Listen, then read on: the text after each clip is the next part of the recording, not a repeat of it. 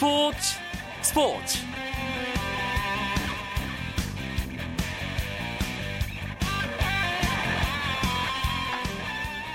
안녕하십니까 목요일 밤 스포츠 스포츠 아나운서 이광용입니다 10년 넘게 축구대표팀의 왼쪽 측면 수비를 책임졌던 이영표 선수가 팬들에게 작별을 고했습니다. 이영표 선수는 오늘 은퇴 기자회견을 열고 27년 축구 인생의 종지부를 찍었는데요. 1년 전부터 예고한 은퇴였던 만큼 이영표 선수는 담담한 목소리로 지난 축구 인생을 돌아보면서 2000년대 한국 축구의 문제점인 수비 불안의 중심에 자신이 있었다며 팬들에게 미안하다는 말을 남겼습니다. 그리고 태극마크를 달고 뛴 127경기 모두를 영원히 간직할 것이라는 말도 덧붙였습니다. 우리 축구 팬들도 그라운드를 누볐던 이영표 선수의 모습을 오랫동안 잊지 못할 겁니다. 또 비록 그라운드에서는 더 이상 볼 수 없지만 어떤 모습으로든 한국 축구를 위해 멋지게 돌아올 것을 믿고 있겠다는 말도 꼭 전하고 싶습니다. 이영표 선수의 화려한 축구 인생 2막을 기대하면서 목요일 밤 스포츠 스포츠 시작해 보겠습니다. 먼저 오늘 들어온 주요 스포츠 소식부터 정리해 드리죠.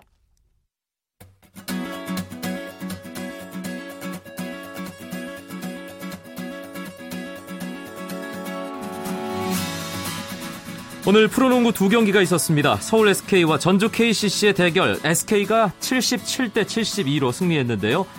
이 승리로 SK는 2연승과 함께 시즌 처음으로 14경기 만에 전구단 상대 승리를 달성하게 됐습니다.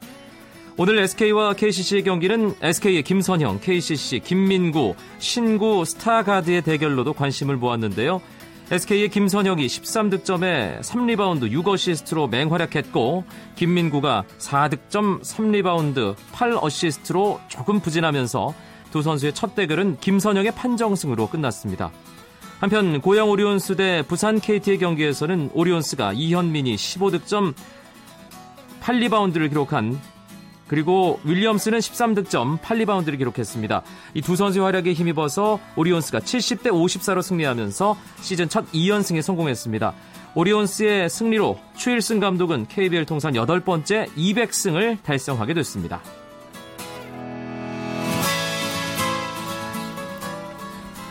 프로배구도 두 경기가 펼쳐졌습니다. 남자부에서는 삼성화재가 2연승을 거두고 2위로 도약했는데요. 삼성화재는 한국전력과의 경기에서 세트스코어 3대0 완승을 거뒀습니다. 레오가 27득점으로 양팀 통틀어 가장 많은 득점을 수확했고 박철우와 고이진은 블로킹을 각각 5개씩 10개를 합작하며 한국전력 공격수들의 힘을 무력화했습니다. 여자부에서는 현대건설이 토종스타들의 분전에 힘입어 2연패 뒤 시즌 첫 승을 거뒀습니다. 현대건설은 양효진과 황현주의 맹활약을 앞세워 KGC 인삼공사를 세트스코어 3대 0으로 이겼는데요. 양효진은 블로킹 4개를 곁들여 팀 내에서 가장 많은 19득점을 올렸고 황현주도 공격 성공률 66.66%를 기록하며 16득점을 기록했습니다.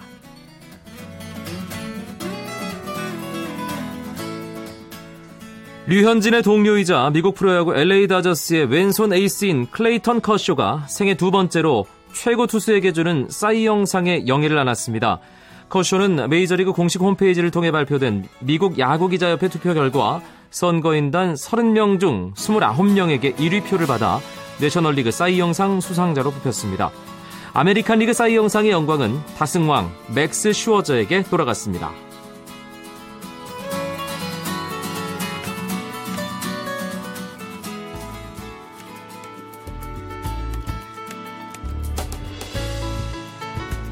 스포츠가 주는 감동과 열정 그리고 숨어있는 눈물까지 담겠습니다. 스포츠 스포츠 이광용 아나운서와 함께합니다.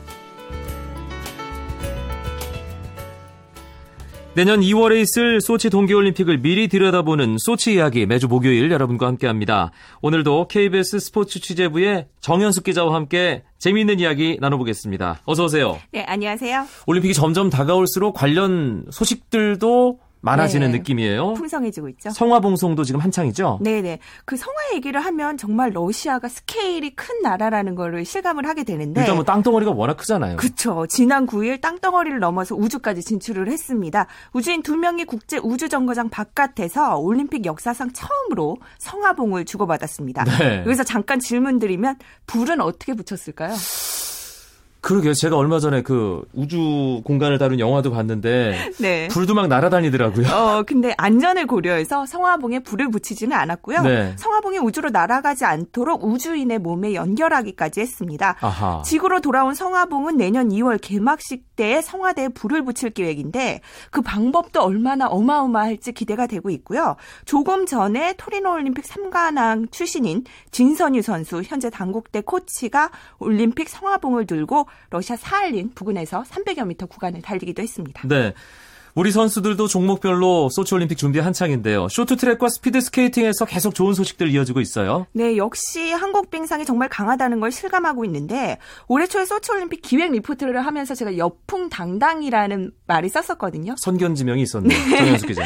김연아 선수는 여전히 건재하고 네. 있고 스피드스케이팅의 이상화 선수 그리고 쇼트트랙의 심석희 선수가 꾸준히 좋은 활약을 보여주고 있습니다. 스피드스케이팅의 이상화 선수 어, 이제 벌써 3년 전, 이제 소치 올림픽 기준으로 하면 4년 전이 되는데, 그렇죠. 밴쿠버에서 단거리 어, 최정상에 올랐을 때만 해도 경쟁자들과 어, 비슷한 실력이었잖아요. 네. 그런데 지금은 독보적이죠. 완벽하게 네. 월등한 실력 자로 거듭났어요. 네. 이번에 세계 신기록을 캐거리 월드컵에서 세웠는데 36초 74로 결승선을 통과를 했습니다. 자신의 기록을 깬 거잖아요. 그렇죠. 10개월 전에 세운 자신의 기록을 0.06초 줄였는데 이 캘거리가 신기록의 산실이거든요. 그렇죠. 고지대인데다가 공기 저항도 적어서 그런 기록을 냈고 또 하나의 부분은 이제 이상호 선수가 체중을 5kg 정도 감량을 하면서 근력을 그대로 유지했거든요. 그런데 체중이 줄면 근력도 자연히 줄기 마련 아닌가요? 그렇죠. 그게 당연한 건데 그걸 극복하기 위해서 그만큼 훈련량을 늘렸고 또 어느 때보다 체력 훈련에 집중했다는 것을 우리가 실감을 할 수 있습니다. 그래서 이 스타트에 그게 상당한 영향력을 미치거든요. 네. 체중이 감량을 하면서 근력이 유지됐다는 건. 그래서 스타트를 줄인 만큼 세계 기록도 그만큼 단축이 됐습니다. 지금 봐서는 이상화 선수 금메달 자리를 위협할 선수가 안 보이는데 소치 금메달 뭐 확실하다고 생각해도 되겠네요. 네, 일단은 2, 3위를 한 선수에 비해서 격차가 상당히 많이 나거든요. 뭐 1, 2차 시기를 합한다면 0.6초에서 1초 정도 차이. 이거는 상당히 큰 부분이기 때문에 500m에서 네, 극복하기 쉽지 않습니다. 그렇기 때문에 현재 이상화 선수가 가장 조심해야 될 부분은 역시 부상. 아. 부상만 조심한다면 뭐 올림픽 금메달은 지금으로선 상당히 가까워졌다고 말씀드릴 수 있겠습니다. 스피드 스케이팅의 이상화 선수 뭐 이상화 선수 못지않게 지금 맹활약을 해주고 있는 쇼트트랙의 선수는 바로 심석희입니다. 그렇죠. 심석희 선수가 월드컵 3차 대회에서 3관왕을 차지했어요. 1500m하고 1000m 그리고 여자 계주 금메달까지 차지했는데 이 선수가 만으로 16살이거든요. 하... 그래서 조금은 걱정스러운 것이 어떻게 보면 경험. 네. 좀 그런 그 왕망 선수, 중국 선수들과의 그 쇼트트랙은 기록 경기가 아니라 순위 경기이기 때문에 그런 부분들을 극복할 수 있느냐. 이것만 좀 경험만 쌓는다면 이 선수도 소치 때 일을 내지 않을까 이렇게 생각하고 있습니다. 그런데 예전부터 우리 쇼트트랙 선수들 보면 좀 자그마한 체구가 많았잖아요 여자 선수들 특히. 네 그렇죠. 근데 심석희 선수는 상당히 크지 않습니까? 네, 조금 많이 스타일이 다르긴 한데요. 네. 예전에 전희경 선수가 대표적이서 이 선수들은 튼튼한 하체와 조금 그 작은 키에도 불구하고 우람한 체격, 뭐 튼튼한 하체 이런 것에서 나오는 폭발적인 스피드를 주로 했다면 심석희 선수는 이 큰 키와 긴 다리를 무기로 이제 순위를 좀 진행을 하고 있거든요.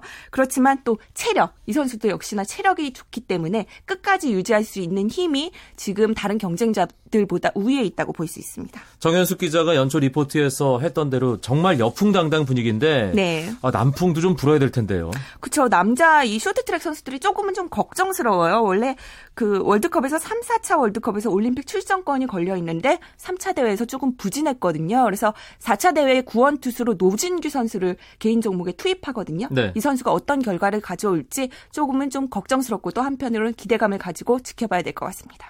이상화, 심석희, 뭐 그리고 여제 김연아 선수까지 소치 올림픽 우리 여자 선수들이 빛내줄 거라고 믿고요. 남자 선수들의 분발도 기대해 보겠습니다. 네. 목요일의 소치 이야기 여기서 마무리하죠. KBS 스포츠 취재부의 정현숙 기자 고맙습니다. 감사합니다.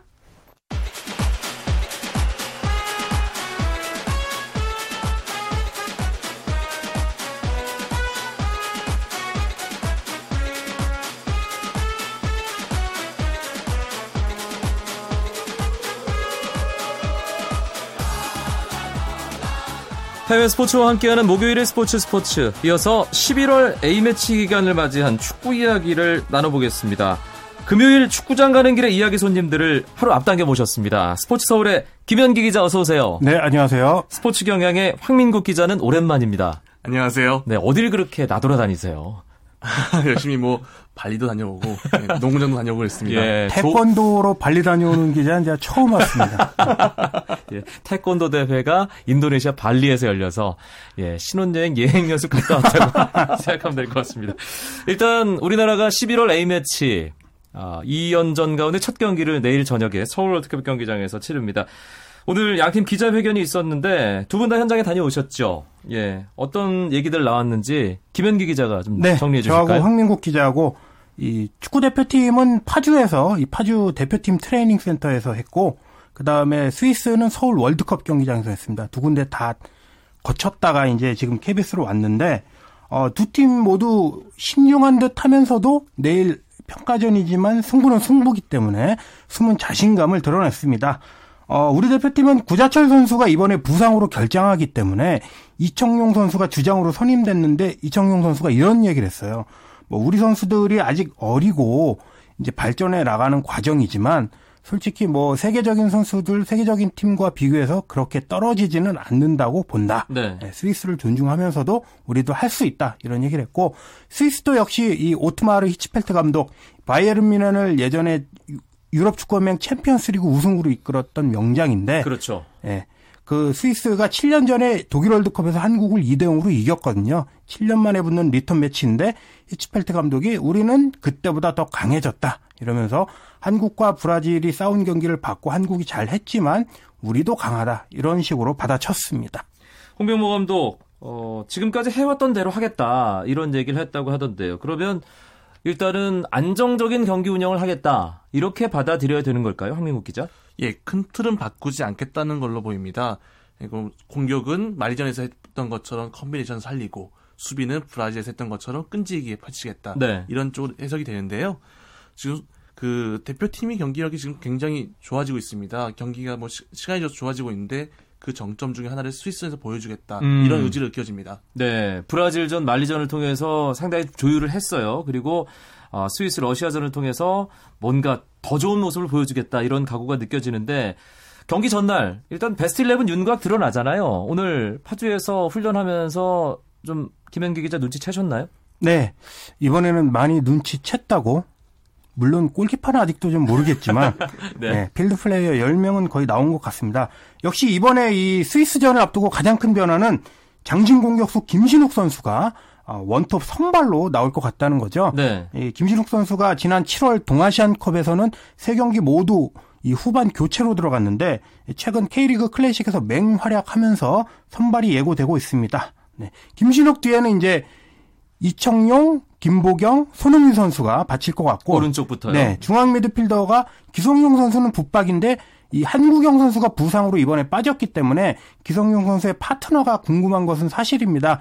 장현수 선수 아니면은 박종우 선수가 나올 것 같고 네. 포백은 음, 지난 10월 브라질전 만리전을 통해서 거의 윤곽이 나왔죠. 왼쪽에 김진수, 중앙 센터백 콤비로 홍정화, 김영권, 오른쪽에는 이용 선수가 나올 것 같습니다. 네. 골키퍼 네. 정성용 선수가 가장 최근 K리그 클래식 라운드에서 정말 보기 드문 실수를 했잖아요. 그래서 지금 상당히 다운돼 있는 분위기. 김승규 선수는 또 아주 울산에서 잘해주고 있고요. 과연 내일 누가 장갑을 끼게 될까요? 황미국 기자 어떻게 보세요? 아, 제일 어려운 걸더 시키네요. 아, 사실 이 부분은 좀 답을 하기가 어렵습니다. 네. 최근 활약만 따져본다면 김승규 선수한테 기회를 준 게 맞는데요. 근데 워낙 정성현 선수 경험도 많고 실력도 뛰어난 선수입니다. 이 선수한테 믿음을 줘야 되는 게 아마 홍 감독의 마음일 겁니다. 이번 기자회견에서도 그런 얘기 좀 했거든요. 네. 어, 정성현 선수가 너무 걱정하지 말아라. 너무 이렇게 긴장하면 더 안 되니까 마음 편하게 좀 풀어 나가라 이런 음. 얘기 조언까지 했는데 그럼에도 불구하고 최근만 따져본다면 저는 김성규 선수한테 표를 주겠습니다. 황민국 기자 얘기도 일리가 있네요. 정성용 선수가 가뜩이나 지금 가라앉아 있는데 어, 또 대표팀에서도 외면을 한다면 어, 뭔가 좀 더 침체의 늪에 빠지는데 한 몫을 하게 되는 거 아니냐. 그래서 정성용 선수가 장갑을 낄 가능성도 배제할 수 없다. 그런 생각도 드는데요. 김현기 기자는 골키퍼만 쏙 빼놓고 필드 플레이어만 예상을 했는데 어떻게 보세요? 네. 저는 어 그 김봉숙 코치를 지난 이 수원 포항전 때 잠깐 만났었는데 김봉숙 코치가 이런 얘기를 했어요. 대표팀 골키퍼 코치죠. 네. 예. 어, 정성용 선수가 대표팀에 들어오면 너무 많은 부담을 주지는 않겠다. 음. 좀더 여유를 주, 찾고 자신감을 쌓을 수 있도록 배려를 하겠다. 이렇게 얘기를 했거든요. 네. 어, 한 템포 쉬어가는 것도 나쁘지 않다고 생각합니다. 김승규 선수 나올 것으로 한번 보고 있습니다. 독일 월드컵 조별 예선에서 우리와 만났던 스위스 당시 2대 0 패배, 또 옵사이드 판정 애매해서 두 번째 골 상당히 억울해했던 그런 기억이 선명합니다. 스위스와 그 경기 딱 한 경기 치렀더라고요. 지금은 피파 랭킹 7위, 세계적인 강팀, 월드컵 톱시드의 팀이 됐습니다. 스위스 선발 라인업은 어떻게 볼 수 있을까요? 황민국 기자. 아, 도전 어렵습니다. 아, 히츠펠트 감독이 이번에 주전을 좀 많이 뺐습니다. 네. 에이스인 샤키리, 왼쪽 수비수 로드리게스, 오른쪽 수비수 리히슈타이너, 중앙 미드필더 베라미 등 4명을 이번 뺐고 여기에다가 오늘 기자회견에서는 유럽 예선에서 많이 못 뛴 선수를 좀 기용하겠다 음. 이런 얘기를 했기 때문에 사실상 지금 뭐 제가 말한 게 좀 공염불이 되지 않을까 약간 좀 두려움이 있습니다. 근데 지금까지 나온 선수들만 가지고 본다면 뭐 세페로비치 선수를 원톱으로 쓰고 스토커, 샤카, 메메디 선수를 좀 이선의 공격에 이선에 배치하고요. 네. 뒤에 그 나폴리의 호흡을 맞추고 있는 인러와 제마일리 두 선수가 음. 미드필더 뒤에서 배치됩니다. 그리고 지글러와 샤르, 센데로스, 랑 선수가 포백을 맞출 것으로 보입니다. 네. 그리고 골키퍼는 볼프스부르크에서 구자철과 같이 뛰는 베니 글라우가 네, 디에고 베날리오 골키퍼가 예. 장갑을 낄 것 같다. 아, 이렇게 황민국 기자가 스위스의 베스트 11을 예상해 줬습니다. 어, 제가 축구장 가는 길 식구들에게 어, 뭔가 좀 전망을 해봐라 이런 얘기를 많이 했는데 어, 최근 들어서 다 틀렸거든요. 내일 스위스전 어떻게 될까요? 스코어 한번 예상해 보시죠. 김현기 기자. 네, 스위스가 스텝 스타 플레이어는 없지만 유럽 예선 조 1위 그냥 한 게 아닙니다. 예, 실력은 인정해야 하고 우리보다 한 수는 아니지만 0.5수 정도는 높다 이렇게 보고요. 다만 이 스위스가 비행 10시간 넘는 비행하고 오늘 아침에 왔거든요. 네. 그리고 주전들도 좀 빠졌고 아무래도 우리가 홈 이점이 있으니까 1대1 무승부 제가 이 제 이름 석자를 걸고 한번 예상을 한번 다시 한번 해보겠습니다. 황민국 기자는요? 아주 이번에는 과감하게 애국 배팅 포기하겠습니다. 1대2 패를 예상해 보겠습니다. 1대2 패배. 예, 애국 배팅 포기. 예. 김진욱 선수는 한 골 넣어서 좀 분위기 바꾸는 그런 경기 예상하겠습니다. 김신욱 선수의 골이라면 그 또한 의미가 있으니까요. 네, 알겠습니다. 이번 A매치 기간에 우리는 스위스와 홈 경기, 또 중립지대에서 러시아와 경기를 치르게 됩니다. 어, 두 팀은 뭐 모두 유럽 예선 통과하고 본선 진출 확정 지은 나라들인데 나머지 진출국 유럽 플레이오프를 포함해서 정해지지 않은 나라들이 이번 A매치 기간을 통해서 월드컵 티켓 확정을 하게 되죠. 김현기 기자. 네, 유럽에선 총 10석장의 티켓이 걸려 있는데 이미 9장은 가려졌죠. 이탈리아, 네덜란드, 독일, 보스니아, 스위스, 러시아, 스페인, 벨기에, 잉글랜드 이렇게 9팀이 본선에 나갔고 남은 4장을 놓고 각조 2위 팀이 두 팀씩 짝을 지어서 토요일 새벽 그리고 다음 주 수요일 새벽 이렇게 두 번을 홈앤드 어웨이식으로 합니다. 여기서 이긴 팀이 브라질에 가는데 포르투, 포르투갈과 스웨덴이 붙고 프랑스와 우크라이나가 싸웁니다. 또 올해 우리 대표팀과 두 번 붙어서 모두 이겼던 크로아티아가 아이슬란드와 만나고 루마니아와 그리스가 경기를 합니다. 네.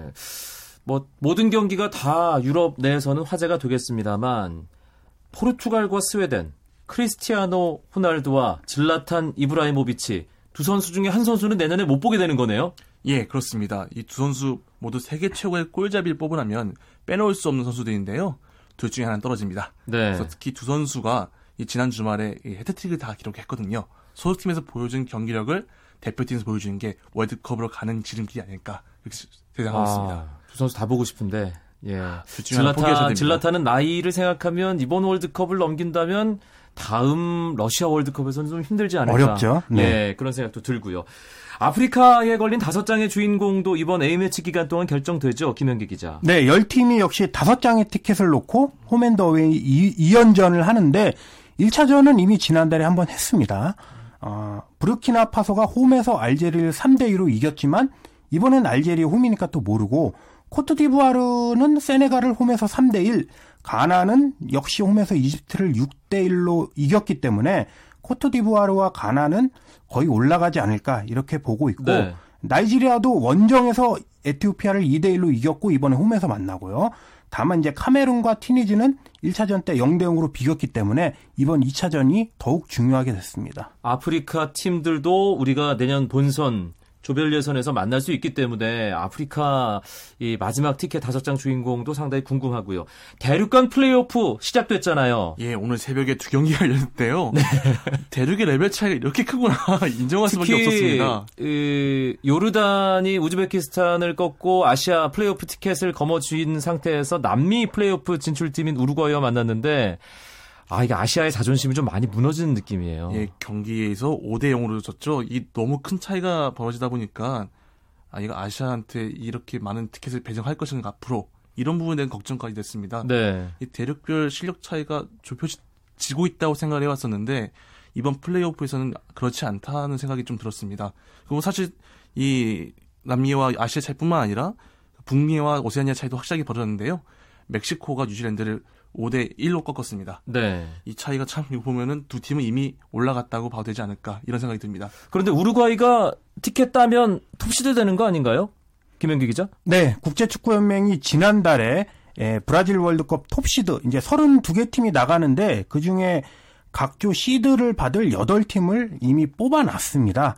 7팀은 이미 결정이 됐죠. 스페인과 브라질, 독일, 벨기에, 그리고 내일 우리와 싸우는 스위스, 또 이 남미의 콜롬비아, 아르헨티나 이렇게 일곱 개 나라는 이미 브라질 월드컵 톱시드를 배정받았고 나머지 하나가 정해지지 않았습니다. 왜냐하면 우루과이가 이 요르단을 예, 요르단을 이겨야 티켓을 딸 수 있기 때문이죠. 근데 이제 요르단을 이기면 우루과이가 톱시드가 되고 뭐 그럴 일은 0.001%지만 6골 차로 져서 떨어진다 그럼 네덜란드가 예, 우루과이 대신 톱시드를 갖게 됩니다. 11월 중에 이 32개 팀이 모두 확정됩니다. 조추첨은 12월 초에 열려요, 황민국 기자? 예, 12월 6일 브라질 코사도 사우이페에서 조추첨식이 열리는데요. 여기서 우리의 운명이 결정됩니다. 제발 죽음을 좀 피했으면 좋겠습니다. 한국 시간으로는 12월 7일 새벽 1시 예, 본선 조추첨. 그냥 어떤 조가 되든지 좀 재밌는 경기 할 수 있는 그런 조 예, 편성됐으면 좋겠습니다. 예, 스포츠 스포츠.